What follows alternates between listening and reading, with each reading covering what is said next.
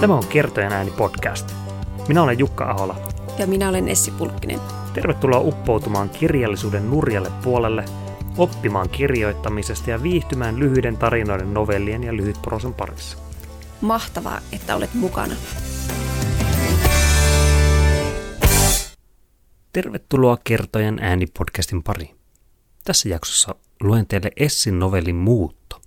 Muuttohan palkittiin Martti Joenpolven novellikilpailussa vuonna 2016 ja julkaistiin Gummeruksen novellikokoelmassa Novellit 2016. Perheen pienimmille varoituksen sana. Seuraava novelli on aika ää, tiukkaa tavaraa, joten sitä ei suositella alle 23-vuotiaan. Lähdetään kuuntelemaan, minkälaisia kauheita juttuja se Essi oikein kirjoittaa. Muutto. Kirjoittanut Essi Pulkkinen, lukija Jukka Ahola. Sä olit kysynyt isältä, saisit se muuttaa mun kanssa yhteen. Me oltiin puhuttu yhteenmuutosta ja sä halusit tehdä asiat oikein. Isä oli kuolema käskenyt pitää hyvää huolta. Sä lupasit. Mä oon sanonut kaikille, että sä oot mun elämäni nainen, sanot ja suukotat niin, että parta raapii punaiset jäljet alavatsalle. Maantaan sun solukämpän 90-senttisen sängyn ryppysissä lakanoissa. Aluslakana tarttuu nihkeän ihoon. Meidän kodissa olisi aina silitetyt lakanat, jotka tuoksuvat jasmiinilta. Otetaan, voisit sä kuvitella leikki, mä ehdotan. Okei, aloita sä. Voisitko kuvitella asuvasi omakotitalossa? Kysyn. Irvistät. Oh, Mä oon aina asunut kerrostalossa. Hei, vain kyllä tai ei on sallittuja, sanon ja napautan sormen päällä sun leukaan. No okei, myönnyt ja jatkat leikkiä. Voisit sä kuvitella omistavasi koira? Kyllä. Voisitko kuvitella meneväsi naimisiin? Kysyn. Kyllä, periaatteessa. Voisitko sä kuvitella harrastavasi esiaviollista seksiä? Sanot ja työnnät sormet mun kostean pilloon. Mua naurattaa. No en tietenkään. Voihkaisen, kun löydät hyvän kohdan. Voisitko kuvitella tulevas isäksi kahden vuoden sisällä? En. Nopeutat rytmiä. Voisit sä kuvitella näytteleväsi pornoelokuvassa? En. Mikset? Kysyt ja lopetat. Tähän leikkiin ei kuulu perustella, sanon. Mutta jos on pakko sanoa, niin koska en halua jakaa itseäni kenenkään muun kuin sun kanssa. Voi, miten söpöä, sanoit ja jatkat rytmiä. No, voisit sä? Kysyn. Öö, voisin. Naurahdan, tuun ja tajuan, että oot jo tehnyt sen. Valun syvemmälle runkopatjan löysiin jousiin. Maataan hiljaa ja nypitän tumppuja lakanoista. Hei, pitäisikö meidän katsoa niitä asuntoja? Mä kysyn ja päätän leikin. Keskustan asunnot on rumia ja kalliita, mutta me ei haluta muuttaa mihinkään, missä saatas puukosta tai kirveestä kauppareissulla. Muutetaan joko keskustaan tai ei ollenkaan. Listataan ylös asioita, mitä me halutaan meidän yhteisen kotiin. Lasitettu parveke, parketti ja keittiö-olohuone, sanon. Sä lisäät listaan astianpesukoneen, koska sä et rupea laittamaan käsiä tiskiveteen. Sulle jää kahvikupit pöydälle, oli meillä koneita tai ei – sanon, vaikka tiedän, että hyvän tahtoiset heitot pysyvät harvoin hyvän tahtoisina. Entä tämä Houruntien asunto? Kysyn selaillessani netin asunnon välityssivuja. Meistä tulee hourupäitä siellä, heität, ja se naurattaa mua. Tiedät, että mä rakastan sun hyvää huulta. Hei, hei, hei, huudahdan pongattuani hyvän kohteen. Olisiko tää? Tässä on kaksi huonetta, parveke ja sauna. Tuut selän taakse Kierrät kädet mun ympärille ja lasket Leon harteille. Se tuntuu rakkautena vatsan pohjassa. Ei käy, koska siinä ei ole kylpyammetta, sä toteat. Mistä lähtien meidän asunnossa on pitänyt olla kylpyamme? Tästä lähtien. Ei niitä ole kuin 60-luvun crack-luolissa, eikä me sellaisen muuteta, sanon. Miksei? No on. Ammeista tulee sulle yhteen muuttamisen ehto. Siinä olisi mukava lillua, ja vaikka vähän lempiä.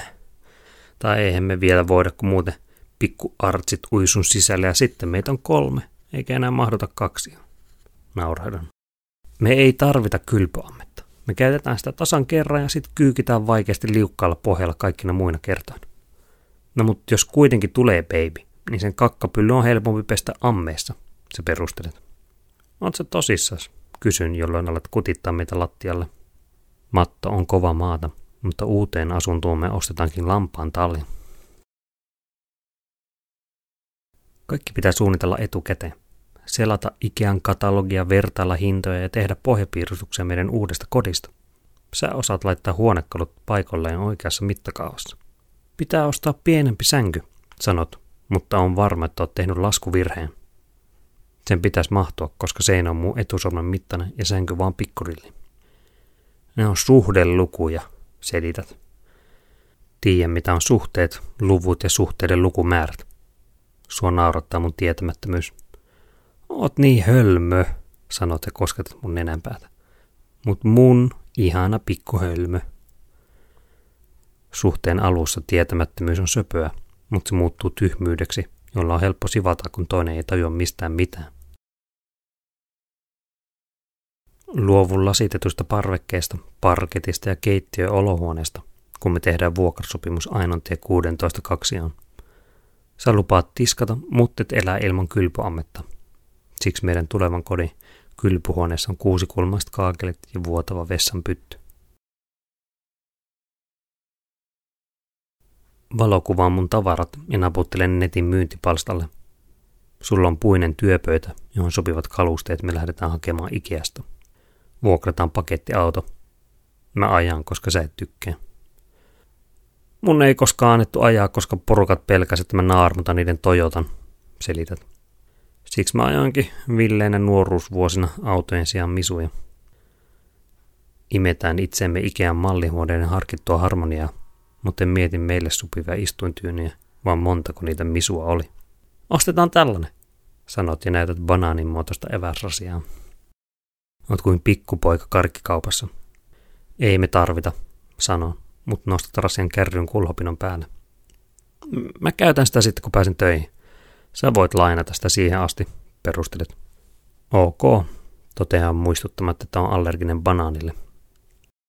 Lapataan kärryyn kapustat, verhot, lakanat ja kaikki tarpeettomuudet, jotka keksit matkan varrella. Sä oot aina halunnut Audrey Hepburnin kuvan seinälle, ja USB-valo työpöydällä on ehdoton, eikä olisi mitään järkeä olla ostamatta kolmea pakkausta aterimia. Ei tarvitse tiskata niin usein, koska aina voi ottaa uuden.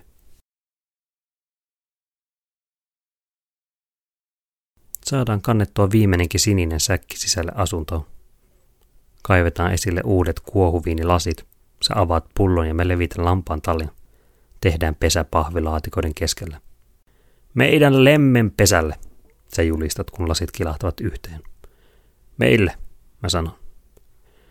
Juodaan siivu pullon pohjalle, leikitään parisuuden väkivaltaa ja rakastellaan tahmeaksi. Saat avovoima, kun nyt maistaa oikein avomiehen kyrpä. Sanot hampaat irvessä ja työnnyt syvemmälle mun kurkkuun. Suupiedestä kuuluu kurlausta. Otat takapäin ja vedät tukasta. Maataan kainalokkain taljella ja hykerellään, että tästä lähtien voidaan panna vaikka joka päivä. Mun sisko on kirjoittanut vessan seinä, että sulje pytyyn kansi kun vetäset. Yritän keskustella keittokomerosta huutamalla. Miksi se pitäisi sulkea? Huikkaa takaisin sohvalta. Sieltä leviää bakteereita, sanon. Eikä leviä. Joo, joo, leviää. En usko, sanot. Luet iltapäivälehdestä, että kannen auki jättäessä vaaralliset bakteerit leviävät jopa 20 sentin päähän ja elää huuhteluvuoden pisaroissa puolitoista tuntia. Siksi kansi suositellaan laitettavan kiinni. Se on vaan suositus eikä mikään ehto, sanot ja kansi pysyy auki jatkossakin. Oot aina vastassa, kun mä tuun töistä. Ciao bella, tervehdit suukutellen ja kuvittelen, että oot mun italialainen rakastaja odottamassa kotona. Aina käden ulottuvilla ja valmiina ja kovana. Mut illalla sängyssä kyrpä ei jaksakaan nousta ylös, koska sulla oli tylsää päivällä ja netissä kuumia misuja. Sovitaan, että ollaan kaksistaan siihen asti, että sä täytät 30. Hankitaan kasa kumipukuja yöpöydän laatikon pohjalle, jossa on jo käsiraudat ja nahkapiiska. Tilaan se sulle raskaustestejä, kerrot kun tulen kotiin. Voit aina välillä tarkistaa, että ei ole tullut vahinkoa. Ehditään sitten lääkärille ennen kuin liian myöhäistä. Onpa hyvä, että mietit aina kaiken etukäteen, kiittelen. Kumarun avaamaan kengännauhat juuri kun yrität suudella mua. Meillä on koti, mulla on työ, mutta pikkukaupunki on liian pieni sulle. Haluat isompaa. Tässä paskakaupungissa ei ole töitä. Valita taas. Missä sitten on? Kysyn. Etelässä. No muutetaan Helsinkiin, sanon. Pakataan matkalaukut mielessä. Sä perustaisit yrityksen, mä etsisin uuden työpaikan, meillä olisi asunto Mannerheimin tiellä, oltaisiin trendikkäitä, juotaisiin työmatkalla kahvit kioskilta ja lounastettaisiin yhdessä. Meille ja Helsingille. Kilistetään, juodaan ja naidaan ammessa, koska sitä pitää käyttää edes kerran ennen kuin lähdettäisiin. Huomenna sanoo itseni irti, sanoin ja rynkytät niin, että litisee. Haisteta paskat niille, yllytät ja mä nauran. Sano, että menkää vittu. Uhoat ja tuut mun sisään. Helsinki huuhtoutuu vessan viemäristä, eikä aamu pahoinvointi lopu. Maha on ulospäin työntyvä luoto, jota on raskas kantaa, mutta helppo välttää katsellaan. Se työntää sut pois sängystä ja pakottaa sohvalle. Yritetään ammeeseen, mutta meitä on yksi liikaa. Kaksi on, mahtuu vain kaksi, ja meitä on kolme. Ei me sovita tänne, toteat, ja alat etsiä uutta kotia. Käyt katsomassa asuntoja, tuut takaisin, sanot, ettei löydy. Lähdet taas, etsit pitempään, etsit yön yli ja aamulla pakkaan sun tavarat. Tässäkö tämä nyt sitten oli? Kysyt eteisessä. Nostan turvaistoimen käsikynkkään ja mennään käytävään. Hei sitten Ainotie 16, sanon ja vilkutan tyhjän asuntoon ennen kuin ovi loksahtaa kiinni. Auton tuulilasissa on vesipisaroiden taistelutanner. Mulla on kuiva kurkku ja onnenbambu sylissä. Ollaan hiljaa, kun kaarat urheiluhallin parkkipaikalle. Nousen autosta ja otan turvaistuimen takapenkiltä. Kiitos kyydistä, sanon. Ei mitään. Hyvät jatkot. Soitat kahden päivän päästä ja kysyt, onko sun takin varannapit jäänyt mulle.